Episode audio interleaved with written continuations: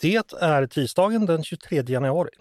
Jag heter Andreas Eriksson och du lyssnar på Ledarredaktionen. En podd från Svenska Dagbladet.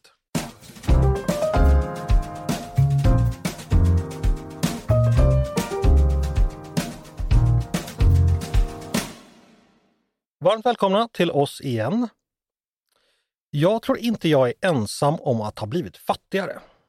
De flesta av oss har nog under de senaste åren gjort den mycket enkla iakttagelsen att priserna på de flesta saker vi köper har stigit samtidigt som de egna pengarna inte ökat i samma omfattning. Eller kanske inte ökat alls. Just idag kom faktiskt färska siffror från SCB som visar att svenskarnas ekonomiska standard under 2022 i praktiken har sjunkit. Och det är första gången som det händer sedan mitten på 1990-talet. Alltså på nästan 30 år. Eller med andra ord och exempel. Mjölkpaketet som 2019 kostade 10 kronor kostar nu ungefär 13 kronor. Men våra löner har inte alls stigit med motsvarande 30 procent. Långt därifrån. Mindre köpkraft i plånboken alltså och mindre mjölk i kylskåpet. Nu faller inflationen, det vet ni också. Prisökningarna minskar alltså. Men det innebär inte att priserna faller, bara att de ökar i lägre takt och börjar nu återgå till de 1 eller 2 procent vi är vana vid årligen. Men varför faller egentligen inte priserna?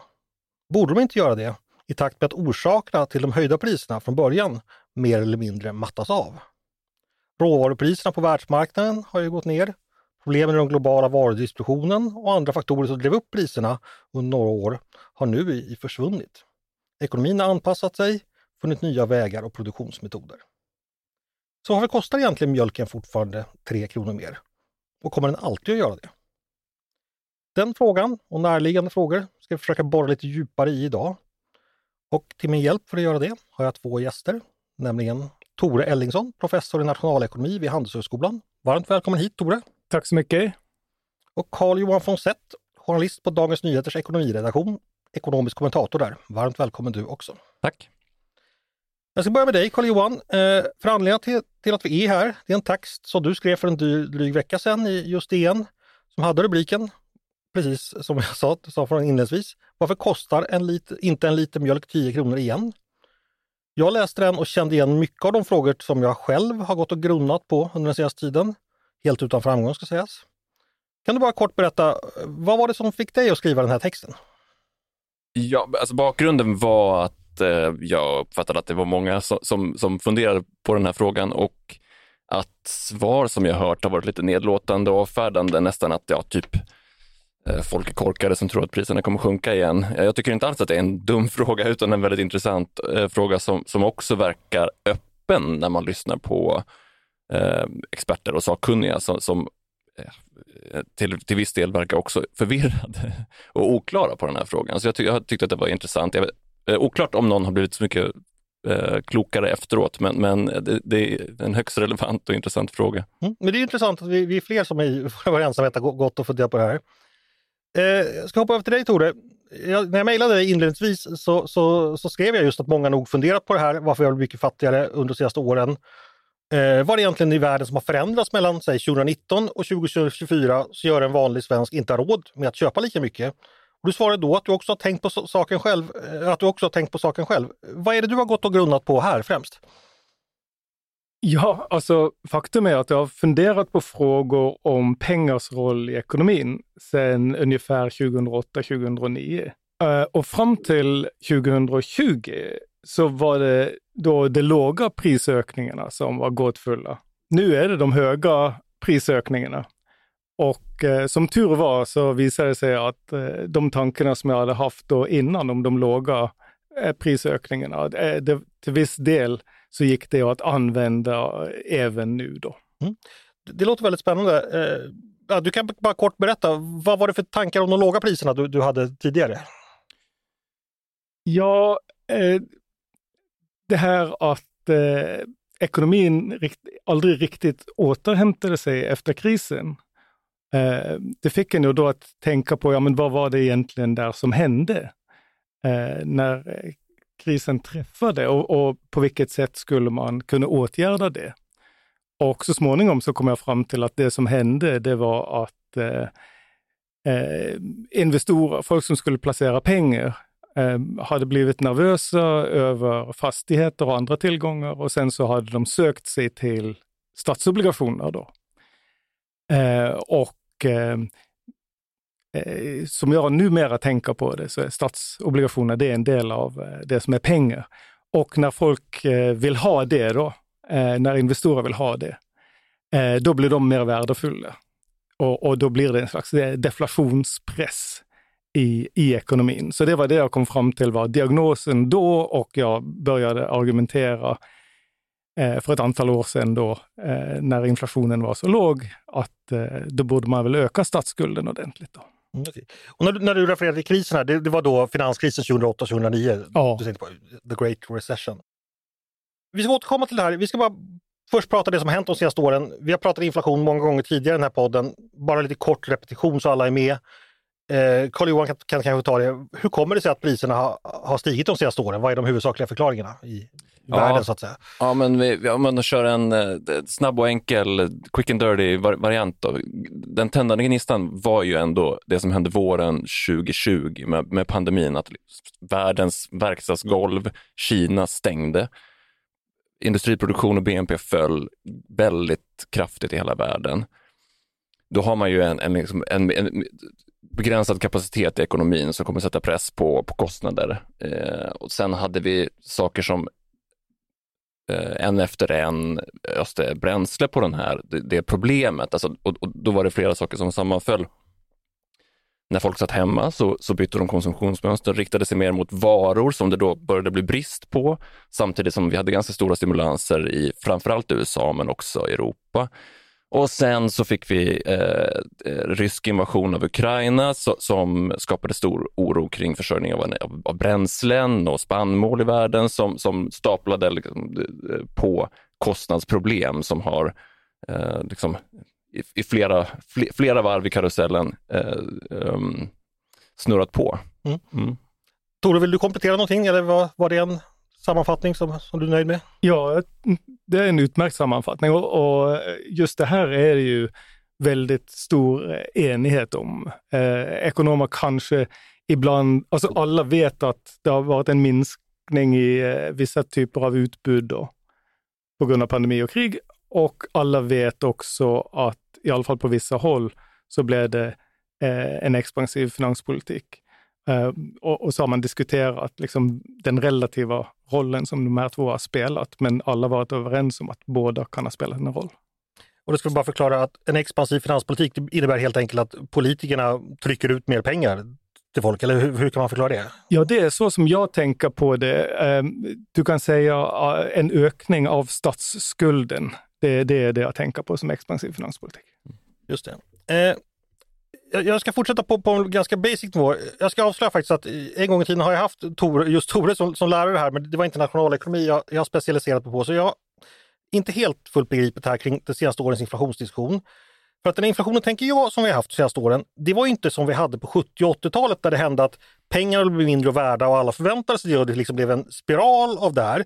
Utan anledningen till prisökningen nu, det är ju det Carl Johan säger, det är ju riktiga faktorer så att säga. Att prisökningarna är tänker jag då, rimliga eftersom de återspeglar förändringarna i hur samhället och ekonomin verkligen fungerar. Eh, och när man sedan då pratar om inflationsbekämpning då, tycker jag det blir lite konstigt för att ska inte priserna visa att det faktiskt har blivit dyrare att göra någonting. Förstår ni vad jag menar? Eh, hur jag funderar här? Är någon av er, vem, vem vill plocka ja, upp den? Eh, får jag bara först, eftersom jag nu är en gamla lärare, så, så vill jag bara gå tillbaks till där du började med 70-talet. Ja att även på den tiden, så den första inflationsimpulsen kom ju på grund av eh, eh utbudsbrist och då var det ju oljeutbudet då som man höll tillbaka. Så man fick en väldig eh, ökning i oljepriserna. Sen så hände det som du eh, beskriver, mm. att, eh, att, att priserna stack iväg eh, mera eh, långvarigt och där har man ju mera varaktigt heter det på svenska. Eh, och det, där har man ju då eh, diskuterat väldigt mycket inom makroekonomin, eh, vad det var som hände exakt. Hur mycket som var politik och hur mycket som var förväntningar. Och, eh, jag tror inte att det finns en konsensusmodell om, mm. om 70-talets stagflation fortfarande. Mm. Men visst har det varit så att man har varit lite orolig på ganska många håll att de här förväntningarna ska återkomma och så att säga att det psykologiska fenomenet att man, man vill ha högre lön för man förväntar sig högre priser i framtiden. I alla fall så har jag uppfattat diskussionen. Absolut så. Mm. Absolut har ju riksbankerna särskilt Mm. eh, varit bekymrade för att eh, eh, förväntningarna ska dra iväg och, och att det här att du ska få självuppfyllande förväntningar. Att, att när folk förväntar sig hög inflation så måste också politiken på något sätt leverera det, för, det, för annars så går det åt skogen. Eh, då ska vi återknyta lite till huvudämnet. För Carl-Johan, i din text finns då två intressanta grafer som jag tänker är relevanta för att som jag sa inledningsvis, eh, en del av de faktorerna som gjorde att priserna ursprungligen drevs upp har ju då så att säga, gått tillbaka för att nej, vi människor anpassar oss och därmed anpassar vi oss ekonomin. Eh, den ena rör då, då eh, fraktpriser och den andra rör eh, råvarupriser. Vad visar de här graferna och varför? Ja, men det, är- det är lite att göra, göra det enkelt för sig som jag gjorde med de här graferna. För det, det är de, det är de mest klockrena exemplen på, på, på marknader som har eh, liksom strypts åt och sen återställts i både kapacitet och priser. Om man tittar då på, på fraktpriser, eh, ja, det finns index liksom för vad en, vad en 40 fots container kostar att skeppa.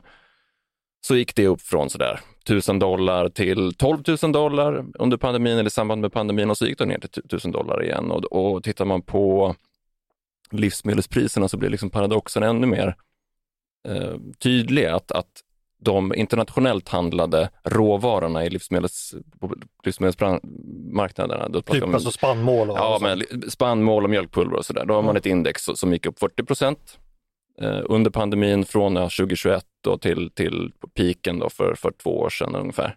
Eh, och sen har, har det gått ner igen till, till nästan prick samma nivå som, som eh, 2021. Medan svenska livsmedelspriser har successivt stigit med ungefär 25 procent drygt eh, utan att visa något tecken på att gå ner. Det, fin- det finns ju flera sådana där exempel. Men, olja, för att prata om eh, parallellen till 70-talet då. Då hade vi en, en ja, det var ju ett embargo, en brist på, på olja.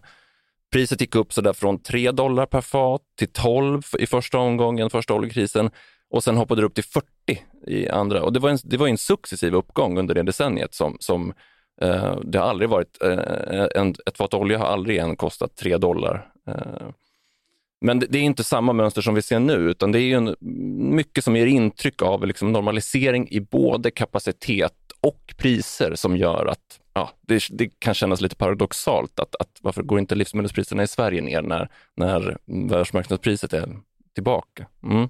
Som konsument så skulle jag gärna se normaliserade Mm. priser. Tore, varför får jag inte se det? Vad, vad, vad säger ni forskare om detta? Ja, där säger forskarna lite olika saker eh, varför det inte sker. Eh, några vill helst inte diskutera det. De, de bara säger att ah, men prisnivån spelar ingen roll eh, i våra modeller, så vill vi inte tänka på. Eh, jag gillar att tänka på sånt där. Eh, och jag tror att en anledning till att eh, eh, konsumentpriser just inte går ner, det är att eh, det finns i väldigt många konsumentvarumarknader så finns det små, små sökfriktioner. Alltså, du ser inte alla priserna. Och då är det ju en intressant asymmetri här. Att när det gäller prisstigningar, alltså när prisen höjs, så eh, om du är en säljare som höjer ditt pris, så är det så att alla som skulle vilja ändra sitt beteende på grund av att du höjer priset, de ser det. För det är ju dina kunder som vill söka sig någon annanstans som är där det eventuellt säljs billigare. Men om du sänker ditt pris, ja, då är det inte alla som skulle vilja ändra sitt beteende som ser det. För det, är, det inkluderar ju massor av andra som har en annan säljare som de normalt går till, men som skulle vilja gå till dig om de visste om att du hade sänkt. Så eh, det där gör, då, och, vi, vi säger ibland att priser de, de eh, stiger som raketer och sjunker som fjädrar. Eh, och Mm. när det gäller varför det händer så tror jag att den här sökfriktionen kan ha mycket med saken att göra. Har det här att göra med hur marknaderna är organiserade, antal aktörer och konkurrens och sånt där? Det kan det också ha, men jag tror inte att det är huvudsaken. För de här sökfriktionerna, de finns i marknader där det finns massor av säljare också. Så, så, så det kan se ut som att ja, men här borde det vara bra konkurrens. Men för, eh, men eftersom du, du aldrig har hundraprocentiga transparensen, eller det vill säga du har det i sådana centraliserade råvarumarknader, där har du förstås. Mm. Men i, i de flesta konsument, konsumentvarumarknader så är det inte riktigt så. För jag tänker du säger att vissa säger att prisnivån inte spelar så stor roll. Eh, det gör den ju förstås, tänker jag då, för nu ska jag gå till en väldigt basic nivå och prata utifrån mig själv. Jag är samma person som 2019, har förmodligen samma produktivitet, jag får samma lön, jag har samma roll i, i ekonomin så att vidare. 2019 så hade jag råd att köpa oxfilé på fredagar. Idag väljer jag bort den för att eh, min, min lön har inte stigit och jag har helt enkelt fått relativt sänkt. Jag, jag förstår inte riktigt vad som är skillnaden mellan världsekonomin 2019 och 2024 när världsekonomin 2019 lät en poddredaktör på Svenska Dagbladet äta oxfilé. 2024 låter, ja men ni förstår vad jag menar, det, mm. det är lite fånigt det här, men, men, det är ändå det här det kokar ner till för oss mm. vanliga konsumenter. 2024 säger världsekonomin att jag inte har råd med den oxfilén. Vart tar den vägen? Produceras den inte längre? Är det någon annan som äter den? Är det en kinesisk poddredaktör som har ökat sin produktivitet och därmed kan äta min oxfilé? Förstår ni hur jag tänker? Vad, vad, hur ska man tänka här? Karl-Johan, vill ja, du? Men jag, jag kommer tänka på, för, äh, återknyta till, till mjölken till exempel. Ja, äh, ja, det, ja mjölk det, köper jag fortfarande, för ja, det prioriterar jag. Men, men, men, då, men, det som har hänt där är att äh, svenskarna har gått ifrån till exempel ekologisk mjölk. Det här exemplet vet jag inte om det förtydligar, men det, det är en, en, en anekdot kanske i sammanhanget. Men, och det, det uppstår ett överskott av ekologisk mjölk som istället hamnar i kartongen för vanlig mjölk. Så vi har liksom minskat vår konsumtion i, i värdet. Vi har gått från en, en mjölk som kostar 15 till 13. Um, ehm, men det är egentligen samma, marknaden har samma, det är samma volym, samma, samma, um, samma konsumtion egentligen. Um, I andra fall så, så är det att är det ju minskade volymer. Och jag vet inte hur det är på kött, liksom, svensk Nej, köttproduktion. Men, men, men, det, men, ja, och så, men det man också, ja, kan, man kan sticka in några reservationer här också, att du är ganska unik globalt i alla fall. Sverige har ju haft minskad, minskad konsumtion, privatkonsumtion i ett och ett halvt år nu och det är ju rätt ovanligt. I många andra länder har man ju tuffat på med konsumtionen av olika skäl.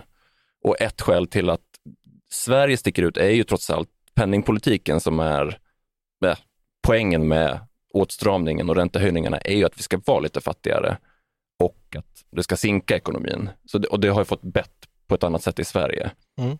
Eh, så det är lite andra villkor i Sverige också som gör att vi, har, vi, jag menar, vi är lite fattigare eh, på ett annat sätt än en del andra länder. Mm. Vi hoppar över till Tore, min försvunna oxfilé, eh, vad, vad tänker du om den? Eller, eller alltså mm. det, det, som har försvunnit i konsumtion helt enkelt. Vad, vad har hänt med det? Ja, alltså Karl-Johan har ju sagt en sak och det är att bytesförhållande med utlandet är sämre. Så vi får mindre importvaror för våra exportvaror. Så kronan har, varit mm. har blivit väldigt svag då.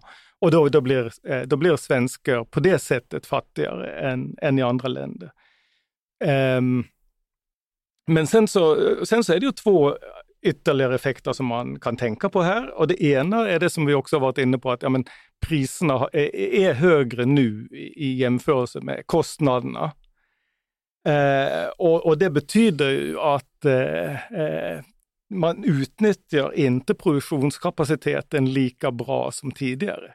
Alltså när marginalerna, när marginalerna går upp, då går eh, liksom resursutnyttjandet ner lite grann. Så det, det är en eh, liten effekt.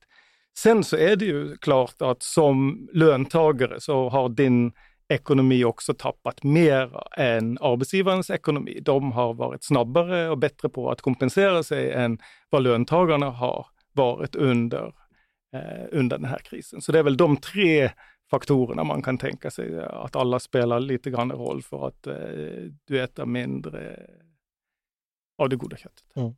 Det är kanske bra för min hälsa, vad vet jag. En vanlig förklaring som har dykt upp, eh, jag vet inte vilket stöd den har i forskningen, det, det, är ju helt enkelt att eh, många företagare de skor sig, de eh, höjer marginalerna här. Greedflation har vi alla hört talas om. Tore, vet vi att det är så eller, eller vet vi någonting om den saken?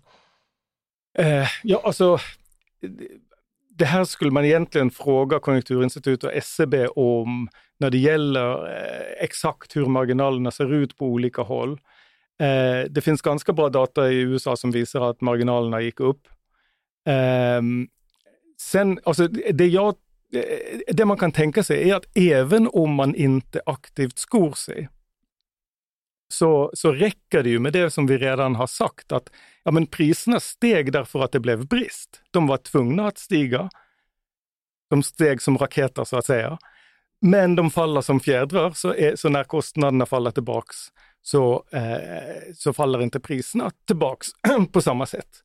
Så, så du kan säga att det var ingenting fel på prisökningen, men det, den här uteblivna prissänkningen, eh, det, eh, ja, jag vill inte kalla det girigt, jag menar i en sån här sökmarknad. Så det, det är så man ska bete sig. Man ska inte hålla på och sänka priset när, när det ändå inte kommer att uppmärksammas särskilt många. Eh, Orsaken till att vi inte har råd med lika mycket det är förstås då för att våra löner inte ökat i samma takt och det, det ska de inte göra här heller. Vi har fått höra då från, mm. från att vi, vi då som får lön, vi ska visa ansvar och det är viktigt att löneökningen inte ska bli för stor och alla var ju jätteglada när det så kallade industrimärket hamnade så lågt som det faktiskt hamnade. Då undrar man ju som enkel löntagare, när ska våra löner öka igen? enligt, för att det så att säga ska gå bra. Har du några tankar om det, Carl-Johan? Vad, vad säger teorin om detta? Ja, men det som, det som jag har som observerat lite grann under de här senaste två åren från, från centralbanker har varit lite grann av en också paradox. Jag tyckte att, att man har, först har man observerat den stigande eh, Alltså de breda måtten på inflationen som har drivits upp av energi och annat först och sen så har man har det verkat som att man har blivit överraskad av, ja men nu stiger också tjänsteinflationen. Och så har man bytt lite grann fokus mot det. Alltså men, men, men jag menar, tjänsteinflationen innehåller också transporttjänster med bränslen och andra saker. Och sen nu har, har ja, man har, centralbankerna har ju hela tiden pratat om löne, lönebildningen, men, men eh, framförallt Europeiska centralbanken har skiftat fokus en gång till nu till, till löne, löneökningarna och är, säger sig vara särskilt vaksamma mot dem. Då. Det har jag tyckt varit svårt att förstå, då, vad, vad man har för mental modell i alla fall över vad som ska hända med inflationen. För, för någonstans måste, även om man har den här modellen som den, den ortodoxa liksom, gällande modellen som, som, som centralbankerna använder, så måste ju, jag menar, nu är det liksom en större priskostym som måste fyllas ut med någonting. Och det måste fyllas ut med inkomster och det måste ske en anpassning i pris, olika priser. Eh, och som, som man verkar vara väldigt eh, Eh, vaksam mot istället. Och det har jag tyckt var lite förstå, svårt att förstå, för även i, ja, men även i en sån teoretisk värld så, så, ska, om det nu är så att kapaciteten i ekonomin är återställd, så behöver lönerna fylla ut den här högre prisnivån. Då. Mm. Lite svårförståeligt och paradoxalt från centralbankerna. Tore, vad, vad säger du om det här? Ja, jag håller helt med Karl-Johan. Jag tycker han förklarar det så väl. Så lyssna på det en gång till om ni inte fattar. Ryan Reynolds here from Mint Mobile. With the price of just about everything going up during inflation, we thought we'd bring our prices down. So to help us, we brought in a reverse auctioneer, which is apparently a thing. Mint Mobile unlimited premium wireless. Ready to get 30, 30, bit to get 30, bit to get 20, 20, 20, bit to get 20, 20, bit to get 15, 15, 15, 15 just 15 bucks a month. So, Give it a try at mintmobile.com/switch. slash $45 up front for 3 months plus taxes and fees. Promo rate for new customers for limited time. Unlimited more than 40 gigabytes per month slows. Full terms at mintmobile.com. Då, då, då, ska vi då höja abstraktionsnivån lite och, och, och ge oss in i lite mer i teoriernas mm. värld. Jag hoppas jag hänger med, ni, ni får hjälpa mig här. Eh, Carl-Johan, du skrev i ovan nämnda text så här att faktum är att den stora ekonomiska standardmodellen som används av centralbankerna spelar prisnivån ingen roll. Eh, ja, det var ju lite det Tore nämnde innan. Priserna är helt enkelt poängräkningssystem och mängden pengar är till skillnad från äldre inflationsteorier ointressant. Mm. Kan du förklara det här lite? Ja, men nu har vi en, liksom, en av få människor som faktiskt förstår de här modellerna och det, och det är Tore. Men, men, men ja, till bakgrunden är ju att förr så, så, var ju penning, mängden pengar var ju väldigt viktig för förståelsen för vad inflation och prisökningar eller prisnivån var. Mm. Och sen, det var liksom på 80-talet, mm, början på 80-talet som centralbankerna fick problem med den modellen eller den förståelsen. Jag tror att det var den kanadensiska centralbankschefen som sa något i stil med att det är inte, vi har inte övergett penningmängden, det är penningmängden som har övergett oss. Det blev väldigt stökigt i de måtten och vil, vilken definition av pengar skulle man ha? Ingen verkade riktigt fungera. för att förstå inflationsprocessen och, och då har man stegvis övergett den, den, eh, den förståelsen som de flesta människor kanske tänker på när man tänker på, på inflation. Och så har, man, har det blivit en, det har rationaliserat bort i, i de huvudsakliga modeller som används och som ja, Tore förstår mycket bättre än vad jag gör. Men, mm. Tore ska snart få prata. Mm. Jag ska bara säga, jag har ju den förståelsen av inflation som jag fått eh, från Karl Barks egentligen. Det är ett mm. äventyr med farbror Joakim där man öser ner kapsyler över en dal i Anderna och varje kapsyl mm. börjar användas som betalningsmedel. Men så öser man på mer och mer och mer och mer och då stiger ju antalet kapsyler man får betala. Alltså det är ett väldigt tydligt penningmängdsproblem där. Eh, nu har jag glömt vad den heter. Den heter, jo, Tralala heter den, den kan ni mm. läsa om ni är intresserade av Kalanka. Vi lämnar Kalanka och går tillbaka till nationalekonomin. Eh, Tore, den här eh, standardmodellen att pengar, penningmängden spelar inte Mängden pengar spelar inte så stor roll. Det, det låter lite knepigt det här. Men hur... Ja, nej, men det, det, är precis så att man, eh, de måtten av pengar som man tittade på, de, de förklarade väldigt lite av inflationen. Eh, så jag tänkte, och då kom några fiffiga teoretiker på att ja, och när, det, när vi tittar på de här måtten så ser det ut som att pengar, det blir en mindre och mindre andel också. Så låt oss, eh, låt oss se vad vi kan göra i, i, och, och, om vi bara eh, ser bort ifrån det. Eh, vi, vi, kanske kan ha både stela priser och en roll för politik och, och all, allt möjligt sånt utan att eh, förlora oss i penningmängdsmått. Mm. Um, och ja, jag, jag, tror att det kanske var att man kastade ut barnet med badvattnet då och då. Att eh, kanske en sak som man istället kunde ha gjort var att tänka, ja men kanske det är något fel på, på det penningmängdsmåttet som vi har använt. Mm. Så, så det, det, är lite så som jag börjar tänka då. Eh, att eh, lå, låt oss ta eh, den, den, de mest seriösa teorierna som vi hade på den tiden Ehm, och ehm, tänka på dem igen, men kanske med då eh, andra bredare penning, penningmängdsmått. För det var så att man började tänka på pengar, så väldigt mycket så var det, ja, det var kontanter och kanske checkkrediter eller någonting sånt. Mm. Som, som fick vara pengar i de här modellerna och jag misstänker att pengar ska egentligen vara alla nominella tillgångar, alltså nominella skulder. Så, så då blir det både statsskulden och privata eh, skulder mm. bostadslån och sånt här. Allt som är skrivet i, i kronor så att säga, det är inte indexerat mot varor. Och, och när du börjar tänka de här banorna, Carl-Johan tipsar exempelvis om en ny artikel som du och din kollega David Domey nyligen publicerat. Ja, vi har inte publicerat den. Alltså, än, än, än så länge så är ju det här våra egna spekulationer ja. som som kollegorna inte har fått möjlighet att såga. Så, så, så kanske när jag får tillbaks det här så får jag tänka om. Men men, Men kan du inte berätta lite hur ni tänker? Alltså, vart, vart, vart går tankarna? Liksom? Hur... Ja, nej, så våra tankar går väldigt mycket åt det här hållet, att, att pengar måste in i modellen och, eh, och att vi tror på eh, det här bredare eh, penningmängdsmåttet. Eh, och Eh, och då, då, finns det, vi, vi, bygger på modeller av väldigt, väldigt duktiga personer. Alltså Thomas Sargent, ekonomipristagare, eh, Neil Wallace eh, och, och, och, andra som höll på på, den, på 80-talet när, när, banken, när centralbanken kom fram till att nej, men det här går inte längre. Så, så höll de på att utveckla teorimodeller eh, där pengar var viktiga. Eh, men, eh, men de gjorde det i, i, i modeller då där, där priserna var, eh, var flexibla. Och kanske lite så här ideologiskt, alltså de, de, de ekonomer som har hållit på med den typen av modeller, med monetaristiska modeller om du vill, de har också gillat eh, flexibla priser av, av skäl som jag inte helt kan förstå. Eh, och, då, och det har gjort att centralbankerna har kunnat säga, ja men de där, det där är, de är duktiga, men de är, de är drömmare. Så det David och jag har gjort, det är att vi har tagit deras modell och så har vi kommit på att om vi introducerar den här sökfriktionen i, i den här modellen så får vi prisställheter också.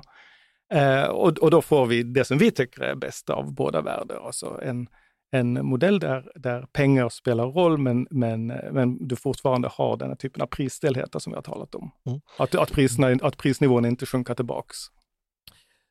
Uh, ja, okej, okay. det är inte publicerat än och det kan komma att revideras. Men säg att det ändå ligger någonting i det här. Påverkar det hur centralbankerna ska agera? Ja, det kan det göra. Uh, det, det, det, påverkar lite grann hur man ska tänka om politik. För, det, för uh, enligt eh, vårt sätt att se det, så det som är risken då nu när prisnivåerna har kommit så högt, det är att du får, att du får permanentat de här höga marginalerna. Och, och vilket ger då ett dåligt resursutnyttjande i ekonomin. Och eh, då blir politikens roll att försöka gå till en jämvikt där marginalerna är mindre. Och för det så kommer det att, att kräva mer expansiv politik. Och då, och då är det förstås många som säger, ja men vad, vad då? Eh, det här händer ju inte överallt. Eh, och det är sant. Så i USA till exempel, så, så är, tycks det inte vara något problem att, eh, med resursutnyttjandet just nu. Um, och, eh, och med, medan i Sverige så ser det ut som att det kan, eller Konjunkturinstitutet förväntar sig att det ska bli allt större problem då. Um, och, och, där säger vi då att ja, men det är för att USA, de har redan haft den där väldigt expansiva finanspolitiken. De har tryckt väldigt mycket pengar i, enligt vårt sätt att mäta. Alltså eh, statsskulden har ju växt väldigt, väldigt mycket. Inte minst på grund av Trumps eh, skattelättnader Eh, ökade statsskulden jättemycket. Så, så, så då, då, har pengarna så att säga, de, de har ökat i takt med, med priserna. Medan här i Sverige till exempel så, så är det inte alls eh, så, utan vår statsskuld är ju Eh, på historiskt låg nivå. Mm. Så är det. Eh, men jag tänker om vi så, då skulle landa i ett läge där vi, som du uttrycker har ett eh, ineffektivt resursutnyttjande. Vad konkret, vad gör man för att eh, se till att den, ekonomin hamnar i ett bättre läge? Ja, det, då finns det två saker man kan göra. Det ena är att använda räntorna mm. och det andra är att ja, så att säga, trycka mer pengar, det vill säga köra underskott. Och det, det fina med underskott är att eh, man kan göra det en gång och så, och så är pengarna tryckta och så är man färdig. Mm. Eh, medan eh, för att penningpolitik ska ha effekt så måste man då eh, kanske hålla räntorna lägre ett tag. Och sen så är det li lite oklart också vilken, alltså eh, huruvida man vågar att avvika för mycket från eh, Europas räntor. Eh, på grund av då de här växelkurserna och, och, och det här bytesförhållandet, alltså eh, med, med, utlandet som, som är ju ändå lite jobbigt. Mm. Eh, att, att vi ska få så lite importvaror för våra exportvaror. Så ja, så, det, så det är lite spekulativt så lutar jag åt att, att man, om, om det här visar sig att bli ett problem framåt, att, att man ska tänka på den finanspolitiska mm. lösningen. Mm. Ja, Carl-Johan, vad tänker du om det? Ja, men det, det, är också den diskussion man lite grann ser nu också på, vi har sett eh, de, de senaste månaderna har debatten varit att finansmarknaderna förväntar sig väldigt offensiva räntesänkningar och prisar in ja, att styrräntorna eh, både i Europa och Sverige ska sänkas kanske till påsk redan eller åtminstone till midsommar. Och centralbankerna håller emot och man ser ju eh, om man, om man ska fundera över vad, inflationen tar vägen och vad som blir, blir centralbankernas svar så lutar det ju mer nu mot att vi kan få väldigt låg inflation. Och ska det vara prissänkningar då, då pratar vi om deflation, vilket eh, centralbankerna kommer försöka undvika eftersom det inte ses som särskilt positivt och det kanske inte är det mest sannolika att vi får 10% deflation igen. Men, men man ser, ja, jag läste senast idag SCBs senaste konjunkturprognos där de har ett scenario med, med lite svagt, alltså svag deflation i Sverige och det kommer mötas upp av, av centralbankerna med, med räntesänkningar. Och sen är det ju lite, och vi har pratat på ganska hög abstraktionsnivå nu med, med liksom de här olika modellerna, men det är ju lite så ändå som jag uppfattar att oavsett vilken eh, ja, vilken, eh, hur man tänker på pengar och prisnivån och, och vad, som, eh, vad som styr inflationsprocessen så mm, vi, vi, vet ju fortfarande inte riktigt vad som har hänt med ekonomin. Alltså det, jag beskrev några saker som, som ger intrycket av att det är normaliserat och att vi inte borde vara fattigare som du mm. säger. Men det är svårt att bedöma också, det finns rätt mycket osäkerhet där.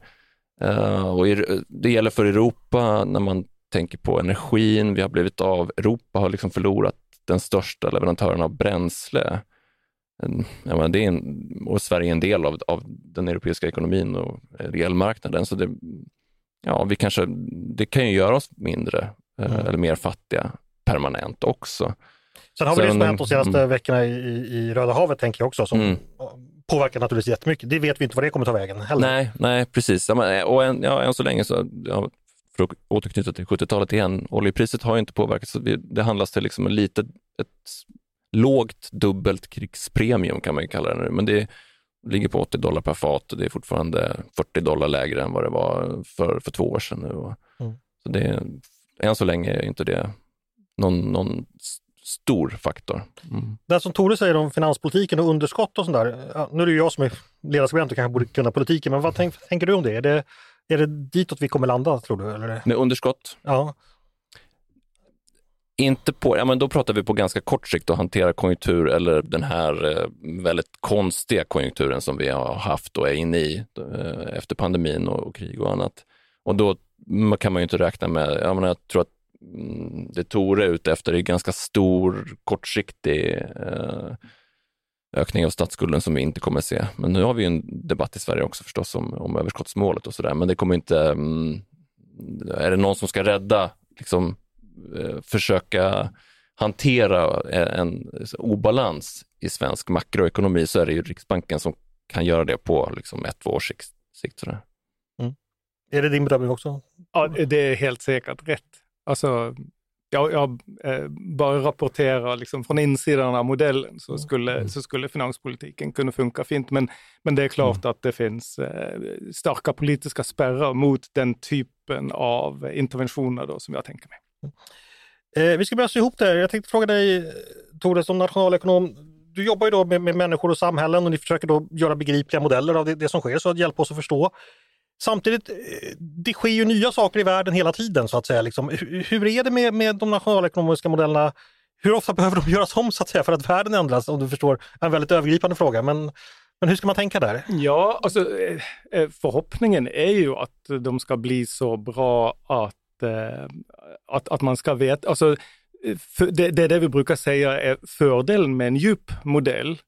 Det är att Eh, den inte bara passar data, utan den ger mekanismer. Och eftersom den ger mekanismer så, så när det händer en chock där ute, när, när det händer någonting plötsligt, så kan modellen förklara vad som kommer att hända även om det aldrig har hänt förut. Eh, så det är ditåt vi strävar. Eh, tyvärr så är det inte riktigt där vi är idag när det gäller konjunkturcykelanalys. Så det finns helt enkelt mer att tänka på här. Ja, eh, en sista fråga. Vad, vad kostar mjölken om några år? Eh, vad tror ni? Kommer vi, eller när får jag äta oxfilé igen på fredagar? vad säger du Tore? Vad kan jag hoppas på? Ja, ja, ja, kanske om ett par, tre år. Var tre år? Vad säger du? Hinner mina... Ja, men det är inte så konstigt om vissa varor sänks i pris eh, alls. Det, det, det tror jag till exempel inte att jag menar, Riksbanken skulle inte reagera eller nå- någon annan skulle heller, om priset på mjölk gick ner med en, en spänn. Sådär. Eh, men eh, för att fylla, liksom, kompensera upp hela, hela prisnivån och, och återställa realinkomsten då, så eh, kommer det ju dröja länge för oss svenskar som det ser ut nu. Och ja, jag, jag tror att om man räknar bara lönen så vi ligger ju sådär åtta år efter i, och komma tillbaka till en tid, tidigare trend. eh, Ja, det är ju rätt dystert alltså. Kanske fem år. Mm. Men å andra sidan, som jag nämnde, då, SCB säger att det här har inte skett på 30 år, men det har ju skett tidigare. Att vår real, alltså det skedde på 90-talet och det kom vi ju ikapp efter några år också. Så att, Mm. Mm. eh, den som lever får se helt enkelt. Eh, stort tack eh, Carl-Johan Fonsett och Tore Ellingsson för att ni kom och pratade med mig idag. Tack, tack. Och stort tack till er eh, som lyssnade också på dagens avsnitt av Ledarredaktionen. En podd från Svenska Dagbladet. Ni är varmt välkomna att höra av er till redaktionen med tankar och synpunkter på det vi precis diskuterat. Oavsett om det gäller mjölkpriset eller de nationalekonomiska modellerna. Och ni är också välkomna att höra av er om ni har idéer och förslag på vad vi ska ta upp i framtiden. Då är det bara att mejla till ledarsidan snabla svd.se. Dagens producent, han heter som vanligt Jesper Sandström. Jag heter som vanligt Andreas Eriksson och jag hoppas precis som vanligt att vi hörs snart igen.